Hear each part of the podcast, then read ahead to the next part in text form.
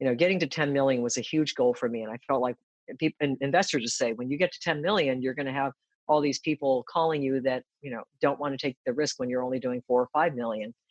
And that was true. And then the people that help you get to 10 million are going to be different from the ones that get you to 25 million.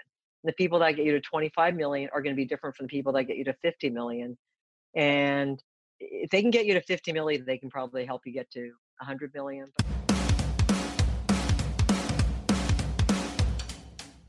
If you think you can get cheese from plants, you're right.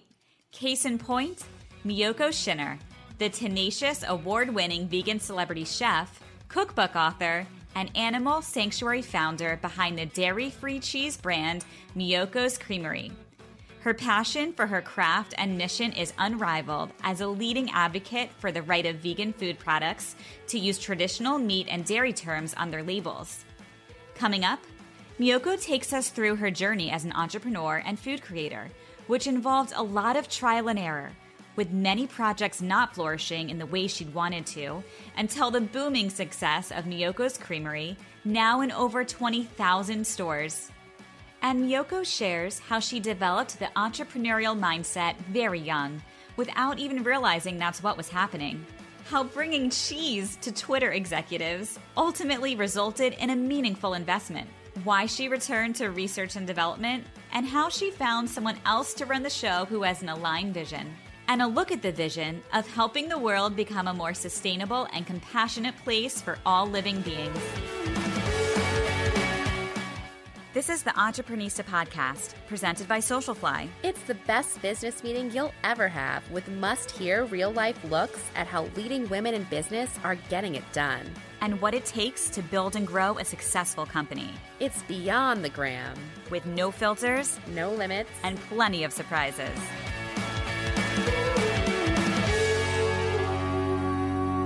Miyoko, I am so excited to be here with you today to learn all about your entreprenista journey because from the little that I already know, you have quite an incredible story. So, welcome to the show. Thank you, Stephanie. I'm delighted to be here. So, Miyoko's Creamery is not your first business. So, I would love to hear more about your entreprenista journey and how you really got the bug. Sure. You know, I think a lot of people think, you know, they go, where did she come from? She just came out of nowhere and she's an overnight success. And I always tell people I'm an overnight success 35 years in the making.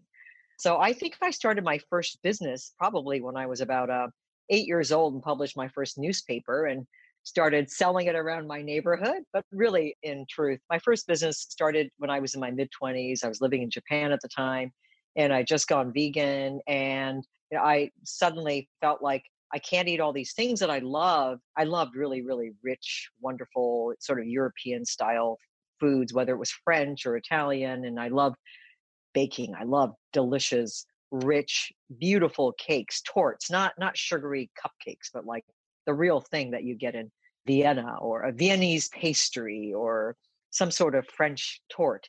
And so I just decided I'm going to start experimenting and uh, started coming up with these amazing desserts at a time when when really no one understood why would you make a vegan cake? It just didn't seem to make any sense to anyone. But i started a little bakery in the middle of nowhere in tokyo. I mean i were outside of tokyo. It took about two hours for me to get there from my house and i would bake all day. I'd make these pound cakes and then i would deliver them by subway all over tokyo. And so that was sort of how i got started and then it just sort of morphed from there. I got involved mm. in doing some consulting work for a variety of restaurants that were trying to go plant based in Tokyo, like juice bars. This was relatively a new thing, and there weren't there wasn't a lot of that going on. I was going to open the first vegan restaurant there. I got involved with a guy that owned restaurants, and um, we started going down this path until it turned out I discovered that uh, he actually was part of the Japanese mafia called the Yakuza. And, and oh things goodness. got very, very scary and I was going to like have to sign my entire life over to him. You know, everything I ever did for. Uh, I mean, it, you just don't want to get involved with the mob. Seriously, it doesn't matter what country you're in. You don't want to be involved with the mob. My life got very ugly for a while, where I was getting, you know, threats, people knocking on my door at 3 a.m. demanding things. And Oh anyway, so I had to get out of. Basically, I got out of Dodge. I came back to the United States. I started a little bakery here that morphed into a restaurant that morphed into a natural food company where I made meat substitutes in the mid 90s early 2000s and you know it was really all sort of a struggle like i couldn't make one thing work and so i would morph it i would reinvent it into another business and then i would reinvent it into something else. Each time learning a lot taking things away from it that were both good and bad growing as an entrepreneur wondering what the hell i was doing the entire time gaining notoriety still pre-internet of course and sort of being ahead of the curve in terms of the whole vegan movement but you know getting product out there gaining some recognition but at the end of the day for years i hadn't been able to take a paycheck. It was a real struggle or if i did take a paycheck it was really hand to mouth. It was month to month like can i pay my rent? Wow. you know i think i was really concerned primarily with how do i pay my employees and make sure they're employed and that always, that was always a big thing to me eventually i did sell the business in 2003 now and zen which was the alternative meat manufacturer and I sold it for a very small amount of money. It's not like today's entrepreneurs that sell for, you know, 5x revenues and and then they get to retire in the Caribbean for the rest of their life. I basically sold it just to get out of debt, to be able to pay back the loans that I had taken out at the very beginning. So I sort of took a break from food for a few years because I had been in food for something like 15, maybe almost 20 years, and obviously been able to support myself to some extent, but but really not been able to to get ahead. So I took a break from it for a while. Um, I did write books in the meantime. I did teach cooking, but I decided I didn't want to start another business. In fact, I decided I would never, ever go into business ever again. Oh, and that's not what happened, is it? no, that's not what happened. so I want to go back for a moment because yeah. you touched on so many different interesting things that happened throughout your journey to get to where you are today. And the first thing you mentioned is that you really started your entrepreneurial journey when you were selling newspapers at eight years old. And what I think is very interesting about that is myself and so many of the entrepreneurs that I've talked to over the past few years on the show have very similar stories where you were just trying to create some type of business as a child because you had this, I call it the entrepreneurial bug. And you learned so much as a child about how to figure out what's trending and how to sell things. So, thinking back to that time when you were this eight year old little girl realizing that you should start selling newspapers, like, do you remember that time and some of the lessons you were learning back then? And have they applied to your businesses? Going forward? Sure. I want to point out the newspaper was a newspaper I was writing. Oh wow. Okay. So so it wasn't newspapers. You know, I w- I didn't have a newspaper route. You know, I wasn't like tossing papers into people's yards. My parents had gotten me for a Christmas or birthday. I don't remember. This is before copy machines. So we're talking a long time ago because I'm probably old enough to be your grandma. So we're talking years and years and year, decades ago when there were no copy machines and they got me this little kind of like this printer. It was like this manual thing. This is before carbon paper, also. They, that didn't even exist. You probably don't even know what carbon paper is, but there was a thing called carbon paper one time. But anyway, it was this tray that had this kind of like a stamp pad. Yep. It was a little bit different, but basically, you typed something up and you put it on there and then you could make multiple copies. And so I lived on a street called Oakdale Avenue and I started the Oakdale Times. And, you know, I went around and found out what was going on in the street and then i started writing this little paper and people subscribed. It was pretty funny. But so i always had you know i was the kid that always had the lemonade stand but yeah. but a lot more. Like i wasn't just going to do a lemonade stand. Like there was no point of differentiation just having another stupid lemonade stand. So i was going to you know create some crafty thing or have some theme. I don't know. I I, I always had some some little angle that I would throw in. I think it's because I grew up in a house of entrepreneurs, and that's what I was going to ask about. Yeah. Yep.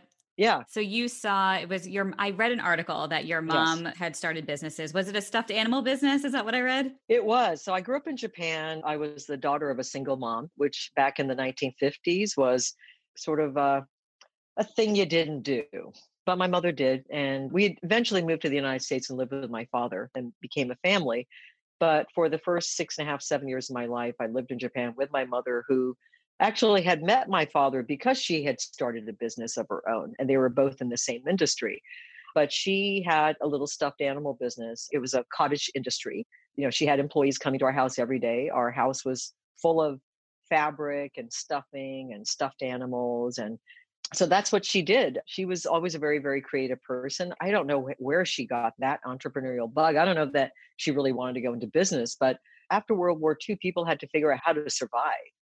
I was born only 12 years after the war ended. And so she was always talented. She was a great seamstress and she probably apparently she there was some sort of contest some toy company was looking for designers and so they advertised in the newspaper for submissions and my mother submitted a design and won and so she got this gig making stuffed animals and selling it to this company so that's how that started with her and so you know i was born into that that that lifestyle and you know i don't think i ever thought about it like when i was eight years old i wasn't thinking oh, my parents are entrepreneurs. I didn't even know what that meant. You right. know, I don't think I'd ever heard the word. And I should go into business because I always saw them struggling. I mean, when they mm. When we first moved to the United States, my father and my mother started their own like novelty business basically starting from stuffed animals.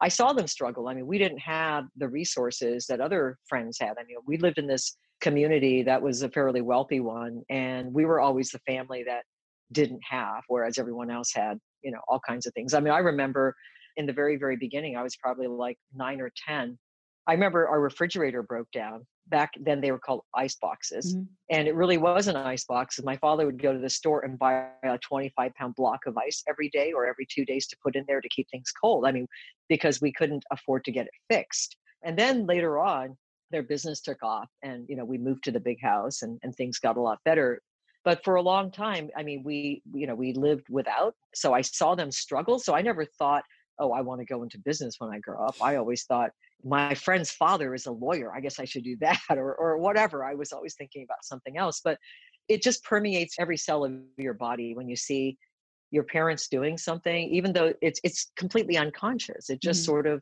it gets into you and so you know when i was in my 20s I think what it is is you think about how do I find a solution for a problem? And you're yep. always thinking about that. So even if you're not going into business, you're not thinking of how do I get a job. You're thinking of how do I solve that problem? Yeah. What's next? How do I how do I make it happen? Right. That's yeah. right. You just make it happen. You solve the problem and no one else is doing it, so you do it. Exactly, exactly. So now we fast forward to starting Miyoko. So in 2014, you when you first started this business now, you raised money, correct? When you first started? I did. I raised a million dollars. And what was that process like? You know, it's really interesting. It was easy. I mean, the money this time around just fell into my lap. Unlike when I was had the businesses in the 1990s, I remember speaking in front of a group of investors, pitching my idea, and these investors came up to me and said, I've never heard a pitch so good. I wish I could speak as articulately and as passionately as you. And I didn't raise a single dollar. So I think the times were different. But this time around, I think what I did differently was that I had already built a fairly sizable cult following. I'd already built a reputation through the book that I had written, Artisan Vegan Cheese, which became sort of a cult classic when I published it in 2012. And so there were already lots and lots of people sort of anticipating the launch of my business. And when I started writing about it on social media, people were like, oh my God, did you know Miyoko was starting a vegan cheese company? And this sort of thing.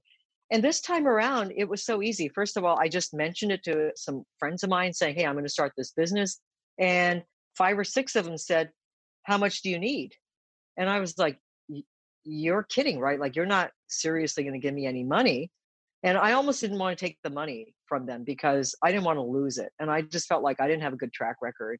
All the businesses I'd done, you know, none of them had really taken off.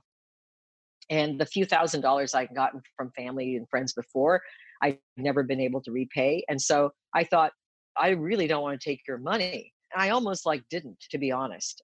But then, you know, I met Seth Tibbott, who is the founder of Tofurky, former CEO of Tofurky, and he had some of the cheeses I was making. He said, you know, this is this has legs, and I'll be your first investor.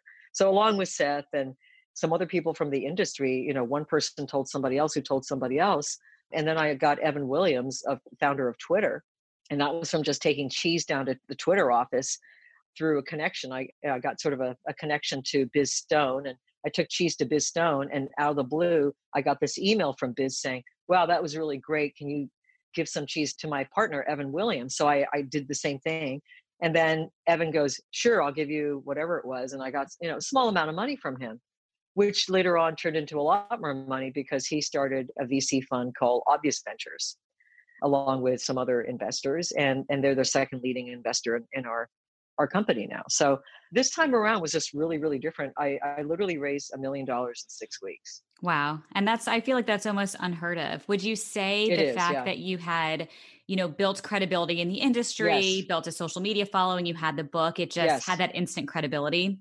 Absolutely. It had that instant credibility and the time was right. Yep. If I'd done it 10 years earlier or five years earlier, even, I don't think that I would have had that ability to do that. Yeah, that's really interesting. Do you think that really any entrepreneur now who is raising money should focus and be sure that they've built a personal brand for themselves because investors do want to see that? Oh, oh my God. I tell people all the time. Um, you know, a lot of people come to me and say they're struggling raising money. And I'll talk to them, and it's like, what have you done up until now to really build that credibility and brand? And Yeah. they haven't done anything. What I found is the more you give, the more you get. So I had written the book. I had gone around the country giving free cooking demos, making tons and tons of cheese in my own kitchen, taking it to everything from potlucks to events to fundraisers, just giving, giving, giving, giving all of this stuff. And at the time I was doing this, I wasn't really thinking about starting a business. I just wanted people to have great vegan cheese. And I just wanted, you know, that idea to sort of catch on.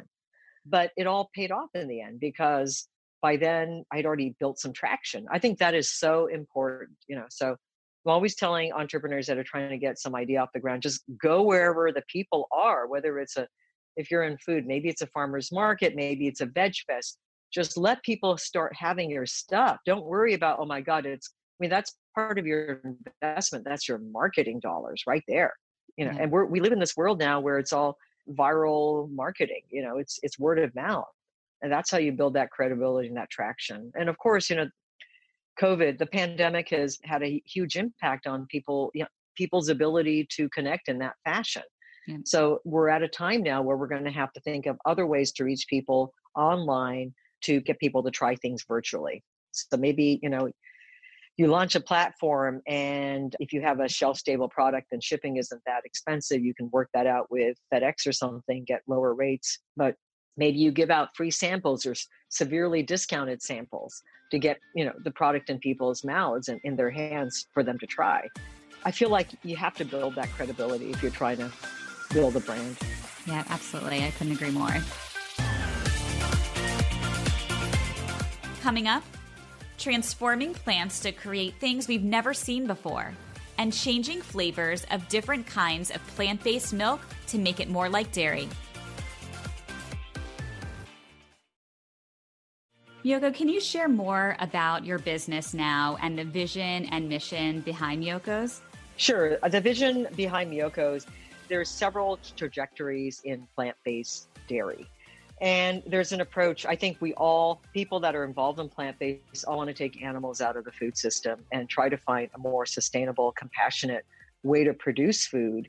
And also, you know, help with food justice as well. And plant-based foods are definitely the answer for that. There's sort of a I would say a three prong approach. One is the very, very, very high tech stuff, like the food tech stuff that people hear about, you know, the Beyonds, the Impossibles, the perfect days of the world that are culturing cells or replicating things in fermentation tanks, et cetera. There's that approach, and some of it won't actually materialize for a few years. There's another approach, which is the most common approach, which is the sort of the commodities approach where you just take things that I wouldn't call real food, like just oil and starch. You just combine them, you add some gums and flavorings, and you make something that's sort of like cheese and doesn't have any nutritive value whatsoever, but it satisfies a need for a grilled cheese or something. So there's that approach. And then those two approaches sometimes are criticized, interestingly, by omnivores or flexitarians that say, well, one of them is frankenfoods, the other one is just like processed fake food, it's not real.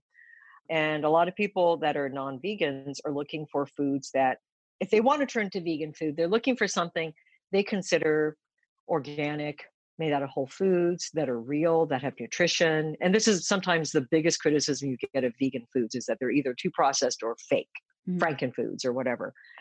And I, you know, honestly, from being a vegan, I think there's a role for the first two types of food, and they're going to play a bigger and bigger role in the future. But I think the third alternative is really understanding what's the nature of plants. How can they be transformed through natural processes such as fermentation or microbiology to exhibit properties that you know we haven't seen before? I mean there's some of that going on in the fungus world where people are taking fungus fungi and turning it into meat and we're going to actually see some products coming out from fungi that are very very meaty um, in, over in the next year. So i think we're along the third route which is taking whole foods organic taking plants understanding their nature learning their functionalities by doing a deep dive into the nature of plants understanding it more and then figuring out how can we transform them in a whole foods fashion not by isolating proteins and things but just utilizing the proteins that are in there intact in the plant and ter- converting it into dairy like products. So we have this uh, new technology we're working on right now where we're making different milks out of all kinds of plants. And then we have very very specific cultures that take those milks and change the flavor profile by converting the the starches and sugars into things that are more dairy like but they also add texture. So it's sort of like when you make yogurt you take milk and then you inoculate it with dairy cultures and the bacteria go crazy and it thickens up so you can actually impact the texture you can impact the flavor and then you can make a, a soft cheese out of it and then we have a process where that cheese goes through a period of aging and water evaporates and the proteins and nutrients are concentrated. So you're ta- starting out with a whole plant and concentrating the proteins in that. And so at the end of the day, it's really like making real cheese. You're taking milk instead of cow's milk, you're taking whatever cashew milk or whatever. Mm-hmm. And through this this specialized process of fermentation and some microbiology and, and a few other things, we're concentrating the protein so that at the end of the day, after a couple of months, we have a cheese that only has four ingredients or so. But it's a real cheese. It has real protein. It has real, you know, nutrients. So we're really, really excited. You have to have highly specialized cultures to do this. And this is something that we've been working on. So I'm really excited about it because this is how we can answer the need of all these people that are like, I'm a locavore. I only eat organic. I only want, you know, farm to table. I don't want that franken food. I don't don't give me processed food. It's not good, you know, sugar, too much sugar, too much yeah. processed, you know, fats, etc. So when do you think this will be available for sale? this is this mm. new technology is going to take a, a, year or two. So okay. it's not going to be, you know, I'm hoping fourth quarter 2021 we might have something that's close to it, but we're already getting so many learnings from this process that we might be able to tweak some of our current products using this new process. It's super exciting. And that'll roll out sooner. Yeah. How has your role in the company evolved since you first started? Like, what do you focus on now? And what was your involvement like, obviously, when you were first starting the business? Sure. I mean, that that's a really great question. And that's something that I think every entrepreneur needs to think about if you want to grow big. So when I first started, we had four employees, and I was in the floor of the our little we had about a 4,000 square foot facility between warehouse production and offices. And I was right on in there with my hairnet on, you know, making cheese, scooping cheese, etc. Doing it all. doing it all. And, you know, as we grew over time, I was less on the floor. I was overseeing things, teaching, but not actually producing. Sometimes I'd be producing, sometimes I'd be packing boxes but definitely you know now we're about 150 employees and my role has changed again so for a while i was very very deep into operations marketing sales we really didn't have an executive team for a long time we were still even though we kept growing and growing we just had a scrappy team so now we you know we sort of have we have a fairly strong leadership team now executive team and i recently brought on a president to work under me so i'm i'm still the founder and ceo but I have a very, very supportive president. And so he kind of keeps tabs on all the departments and coordinates them. And what that's allowed me to do is to go back and be the head of R&D again. Mm-hmm. I did have a VP of R&D and what we found to be perfectly honest was that at some point my vision and his vision didn't align as to how we evolve these products. and we had to do a reset and that's something you know at every step along the way when you're a five million dollar company your your needs are very different i mean i remember my first goal was getting to 10 million you know getting to 10 million was a huge goal for me and i felt like people and investors just say when you get to 10 million you're going to have all these people calling you that you know don't want to take the risk when you're only doing four or five million and that was true and then the people that help you get to 10 million are going to be different from the ones that get you to 25 million the people that get you to 25 million are going to be different from the people that get you to 50 million. And if they can get you to 50 million, they can probably help you get to 100 million. But we're no longer a, a tiny company. We're no longer a startup. And so we needed a serious team. So we've got some really serious people now. We're able to attract the kind of a level of talent that we couldn't initially either. So at this point, I'm sorry, I'm jumping around all over the place. But the other thing is, as you grow, you find that people's visions are different. You may outgrow some people, and at the same time, you bring on these professionals who have a very different idea of how things should be done. And if they don't align with your vision, ultimately, then they're not the right people to be in your business. Yeah. And so at the end of the day, you know, I just had to take back R&D myself because I have a very specific vision of how I want to grow that because that's the foundation of our business. So at this point you know we're building out our r&d team we're looking for more food scientists and cheese makers and so on so if you're looking mm-hmm. but now i'm able to focus because i have the president i'm able to focus on that and i'm able to focus on branding and marketing and those are the two areas i want to focus on i don't want to be worrying about co-packers and what's going on with operations and finance and all that stuff you have a team for that. So I've got now. somebody else doing it. Yeah. Yeah. So I have a question about when you hire the president, because that's a very important role. And mm-hmm. any entrepreneur giving up any type of control and having other mm-hmm. people help to run the business, it can, it can be hard. And like you said, your vision really does have to be aligned. How long did it take you to find the president? And can you share any advice or tips when you were looking sure. for these really important roles in your business on, on how to find those people and how to vet that they really are the right fit? Sure. I hired the best recruiter I I could. I interviewed a whole bunch of recruiters in person. I met with them and I hired someone who was the absolutely the most expensive because I thought she was the best. And this recruiter actually flies around the country actually meeting the candidates and interviewing them. And I felt like she totally got my vision in a way that no one else did. You know, we've used a lot of recruiters and we've they've hired people that just weren't right for the company at all and they were senior level people we had to let them go because they weren't right.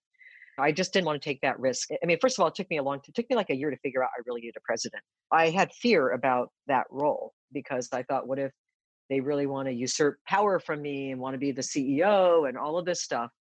And it took a lot of deep thinking and talking to a CEO coach, reading books about how founders can really grow their business by having like a number two person that really supports them and you have to find that person that doesn't want to be on stage. You have to find that person that really wants to be behind the curtains making the show run and there are people like that and there are people you know like the president i have says to me i'll make you recommendations of what i think needs to happen but the end of the day it's your company you're the founder you're the ceo and i'm here to support you. If you say you don't like my idea you want to do it this way i'm going to make that happen and that's the kind of person you need to find. And it took a while, it took several months to find that person. And I don't think I could have found it without the right recruiter. I mean, you've got to find the right recruiter to begin with. Yeah. It starts there. Any tips on finding the right recruiter? Yeah, I mean, you have to meet the recruiters, you have to interview them, take several hours to do that. You have to tell them who you really are. I think a lot of founders don't take that seriously, whether it's a recruiter or a VC, whether it's an investor, doesn't matter you know it's like dating you don't put on your best self you put on the truth. You show them the truth of who you are and what you're looking for and if you don't do that you're going to find the wrong people. Yeah. And i think for women particularly i think women always feel that the experts know better so i should let them tell me what i need. And we shouldn't assume we know it all and you got to know when to ask questions but you got to be honest about this is what i'm like and I will work best with this type of person, or I need this kind of support. You have to be honest with them and really show all your colors and not try to behave like you're the perfect CEO because likely you aren't. I'm not, you know. That's why I have a CEO coach. Yep, none, none of us are. So, speaking yeah. of a CEO coach, when did you realize that it might make sense for you to find a coach? We have one too, and I we love our oh, okay. CEO coach. So yeah. I, it was about three years into the company when maybe even a little bit before then. Yeah, maybe like two and a half years into the company, I looked around one day. We had about forty employees, and I had managers that argued with me and things weren't going the way I wanted. And all of a sudden I looked around, I thought, oh my God, what is this company anyway? Whose company is it? Is it mine? Is it somebody else's? Everyone's making their own decisions. Things, oh, there was just like havoc everywhere. People are changing processes. I don't even know what's going on. And uh, you know, at first uh, my tendency was to blame this person or that person until I took a good look at myself and realized it was me. I hadn't really run the company the way I wanted and kept everyone on course. And it took me a long time. I still didn't do anything about it. I read some books but you know i think we all want to deflect blame from ourselves if we can especially when we're uncertain of who we are and our strengths. I mean everyone does it men and women but i think women tend to doubt themselves more and so while we realize that we don't have what it takes sometimes we surround ourselves with the so-called experts that make things worse and sometimes they're men and we're still not really directing because we're afraid of coming off as a biatch. And so we don't really direct. And so it's really hard for us to find that balance. So it was about a year later, I got into this massive argument with our plant manager who had a huge anger problem and people knew about it. But we had a huge blow up and I almost walked out of the company. I almost quit. I was like, wow. I can't control this anymore. I don't know what I'm doing. And I was about to call my investors and say I quit. So our current director of operations, who'd been with me since almost the beginning, calmed me down, talked me out of it. And, and I started reading a bunch of books and I thought, you know, I need help. This is something I can't do on my own. So I started looking around for a CEO coach and, mm-hmm. and one of our board members happened to uh, meet somebody. I interviewed a couple and I really liked her. And so she's been my coach ever since. Wow. Yeah, it's really helped a lot. No, it just goes to show in a time mm-hmm. of, you know, stress when you were about to quit, you still were able to, you know, put the emotions aside and figure out how to problem solve to continue to move forward. And I think that is the true mark of an entrepreneur. You just keep going and you figure out how to make it better. Up next, how Miyoko's company navigated the realities of being an essential business during the COVID 19 pandemic. You can connect with us at socialflyny.com and follow us on Instagram at Entreprenistas. Check out all our latest episodes at entreprenistapodcast.com. A common theme from all of the guests we've interviewed on our podcast so far is that they've all relied on support from other women through groups. So we decided to start an Entreprenista Facebook group head on over to Facebook and search Entreprenistas. We really wanted to create a community for entreprenistas to connect, share ideas, help each other solve problems, and learn from all of our collective experiences. If you join the group, it's really a safe space to talk about being an entrepreneur, sharing your wins, asking for help when needed, and we can't wait to meet you so we can learn and grow together.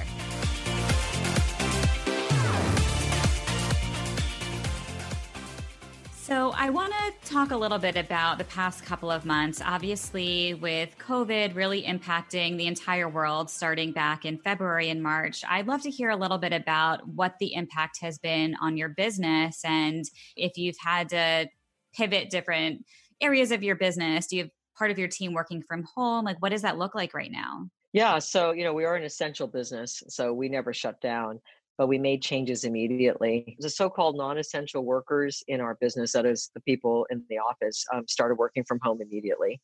You know, I think when you do something like that, we have our own manufacturing right there in the facility. It made the essential workers that were on the floor feel, you know, like it was not really entirely fair that they had to report to work. And, you know, everyone was scared, everyone was freaking out at the time, and no one really understood how things were being dealt with. And so we knew that we had to figure out a solution very soon. You know, at the time, there wasn't much known about the virus. Uh, you know, you thought you could just touch a surface and contract the virus, and that's been shown to be fairly unlikely. We're learning more and more it's it's airborne, and masks are the best preventative. But at the very beginning, we started stare. You know, we were first of all, the plant is one of the cleanest places you can be because it's being sanitized all the time. Um, we had a, an SQF, which is a third party audit of our facility. We got 100 recently. So it's a very, very clean plant. But, you know, in the break room, the offices, et cetera, we started cleaning doorknobs and every surfaces every hour, sanitizing everything, just being extra vigilant. The biggest impact was really to scheduling because we started to separate the shifts. They used to overlap because you have a big piece of equipment that's running, a whole line that's running. It's multiple pieces of equipment that all work together. You have to run it to get the optimal efficiency. You know, we run these these lines 16 hours a day. And if you shut down the line, you have to start it up again and you lose if you shut it down for 30 minutes, you lose basically an hour and a half or so in having to get the machine back up and running and all of this. But in order to keep group safe. We wanted to make sure that there wasn't crossover between our staff to minimize that as much as possible. So we started shutting the lines down and leaving a 30 minute break between all of the shifts. We have three shifts. We operate 24 hours a day, six days a week.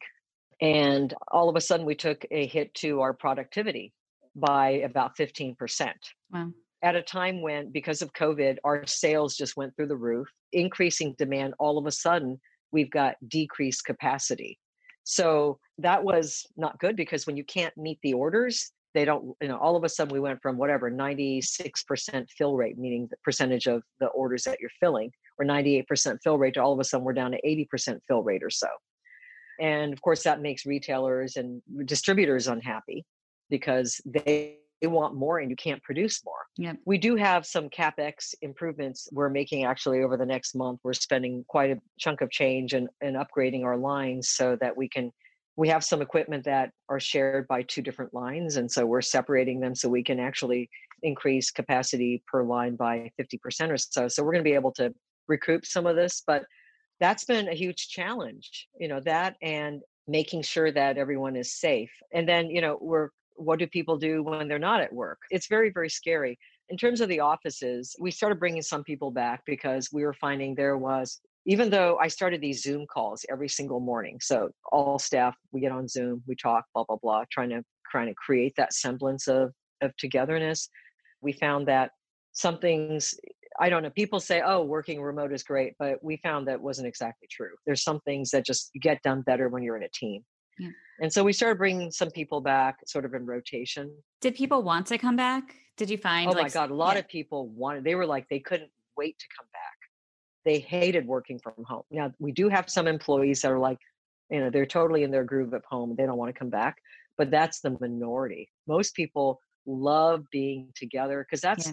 you know, you're on lockdown. You're not seeing anybody else. Your team members are your family members in some ways. Yep. So people wanted to come back. Um, people missed being at work.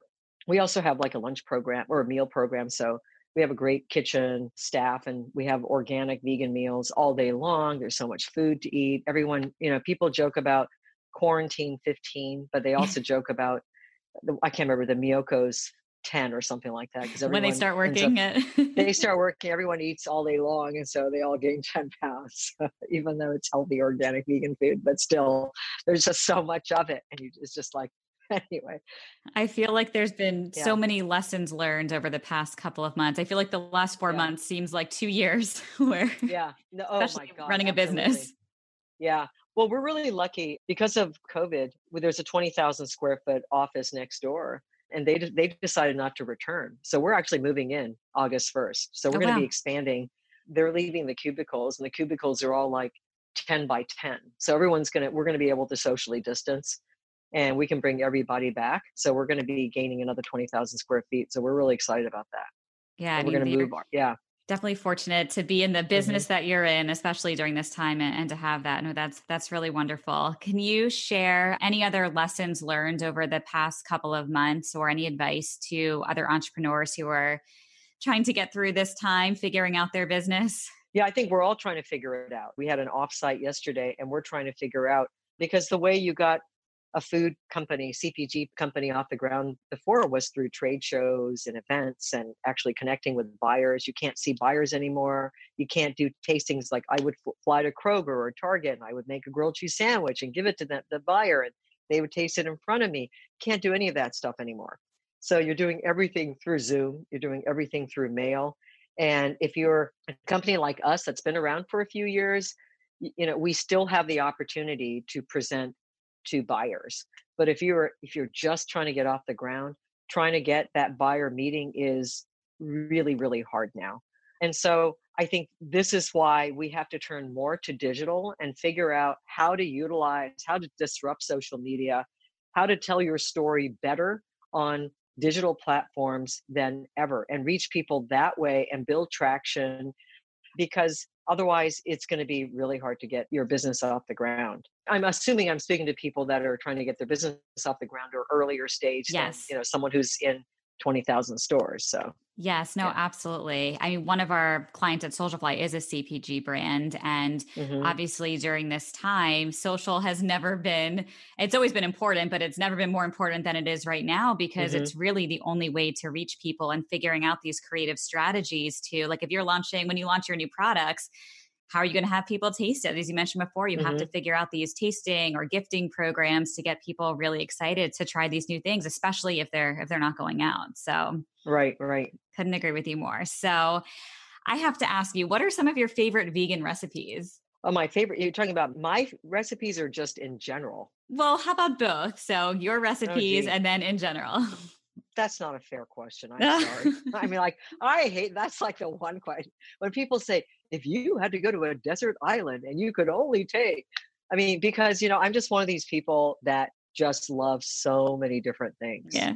Since I was a, a young person, I've just explored so many different cuisines and flavors and and there's so many things that I just it's whatever I have in, in front of me, I guess. But it's I like dishes where the flavors are pure mm-hmm. and clean and simple and not, you know, just like a great plate of really perfectly cooked al dente pasta from homemade pasta with some perfectly made, just a very simple pomodoro sauce made from ripened tomatoes and olive oil, a little basilico. And I would be happy with eating nothing but that, for example.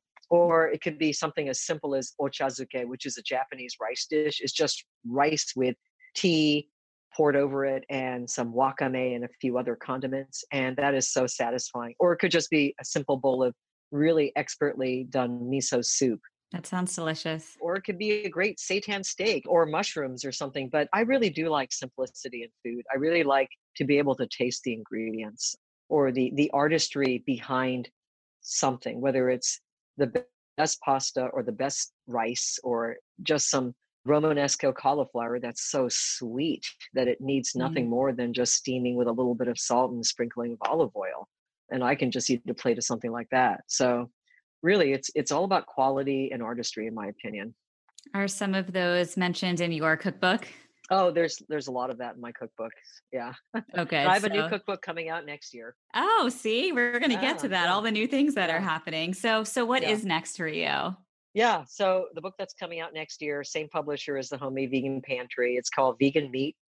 And it's about how to use all the vegan meats that are available today, as well as how to, a, a big chapter on DIY meat, everything from mushrooms to legumes to wheat. That's so exciting. that's what's uh, that's what's coming out next year yeah and, do you know um, what what the date is or what the anticipated date of the the book launch is? i don't know i'd have to you know it's random house 10 speed random house and they're on a long schedule. Yes. We've already done the photo shoot i didn't have anything to do with it i got to watch the photographer and food stylist on zoom. Oh, uh, saw the photos that was pretty that was pretty incredible. So yeah i think it's just being formatted now and then it goes to the printer and it comes out sometime they do their thing it'll come out sometime next spring You'll definitely have to keep us posted because we will share it with our Entreprenista yeah. audience when, when that goes live. What would you say you're most grateful for each day? Gosh, everything. I mean, that's like, once again, what do I like to eat? I have a really good life. And because it, I've struggled in the past before and have been through periods where I didn't know I was going to pay my rent. And, you know, I lived in places that where I didn't enjoy the environment. It wasn't beautiful or whatever. I am so grateful for everything. I mean, the virtual screen is what I see every single day. Those are the animals from Rancho Compasión, the farmed animal sanctuary that I was fortunate enough to be able to co found with my husband five years ago. We live not only in a beautiful area, I've been fortunate enough to start this company that I thought would definitely fail. And has now become one of the leading brands in the country. I am surrounded by a wonderful team at work that is just as passionate as I am to change the food system. Rancho Compasión has two fantastic, amazing full time staff people and uh, just um, hordes and hordes of passionate volunteers. Every day, I get to see these amazing animals that were taken out of the food system and get to express themselves as they want in a beautiful mm-hmm. setting. I've got wonderful dogs. I've got wonderful cats. I've got a wonderful family. I don't know. Like, I'm so grateful for the opportunity to not just enjoy my life, but to promote the vegan mission and to tra- help transform the world to a more sustainable, compassionate place for mm. all living beings. That's absolutely wonderful. And you've made such a difference in so many people's lives and homes because of the, the business that you've created. So, congratulations on everything that you accomplished. I have two more important questions for you. Okay. So, the first is what does being an entreprenista mean to you? An entreprenista means finding a problem, having an idea, and not being able to wait to solve it and jumping in there and doing it it is really about risk taking, but it really is a journey of learning about yourself and gaining confidence and polishing that inner being that is strong, bold, proud, and can bring solutions to the world. Yeah, that is definitely you from everything that you've just shared in your journey. And my final question is where can everyone find you, follow you, and buy all of your incredible products? Sure. Our products are sold in about 20,000 stores throughout the United States and Canada. So whether it's a Whole Foods or a Sprouts or a Kroger or a Target or Walmart, there's a store probably near you that carries our products, all the independent natural food retailers and lots of specialty stores. Our website is miyokos.com. That's M I Y O K O S.com. We're on social. I think it, the handle is Miyoko's Creamery you can follow me directly. I'm not super active on social media, but people follow me anyway. It's just Miyoko Schinner, my name, M I Y O K O S C H I N N E R. And I'm mostly on Instagram and Facebook. Okay, I do have one thing, which is that uh, since COVID, one of the things that we did was we started something called Miyoko's Home Comforts. And for the first two months, we had a daily Facebook Live cooking show that I do in my kitchen at home. And we did it every single day for two months. Now we're only doing it twice a week, Wednesdays and Fridays. And it's at 4 p.m. PT, 7 p.m. ET. It's me cooking in the kitchen. And on Fridays, we have happy hour, and I usually have a guest. Right now, we're spotlighting Black entrepreneurs. Today, I've got a female Black entrepreneur of Kube Nice Cream. She's making a coconut ice cream. She's a startup. She's fantastic. And we talk about all kinds of issues, not just about the products themselves or their journey. And we talk about their journey, of course, but we all talk about we talk about food injustice and all sorts of things, racial injustice, all kinds of things. So tune in. It's Facebook Live on the Miyoko's channel, whether it's Facebook or Instagram. We post on both and then we upload it to YouTube later, but it happens twice a week. And, and this is really how we try to bring sort of authenticity to the brand to show that, you know, when we first started, people were like, Miyoko is a real person? You know, you'll see me bumbling around the kitchen. It's kind of fun. Check it out. I love it. What a great concept to start during this time. So I will be tuning in later today. I can't wait to watch it. Miyoko, thank you so much for joining me. I loved learning all about your journey and your story. So you guys be sure to follow Miyoko's Creamery all over social for all of the latest updates. So thank you again for being here. I'm Stephanie, and this is the best business meeting I've ever had. Thank you, Stephanie. Bye bye.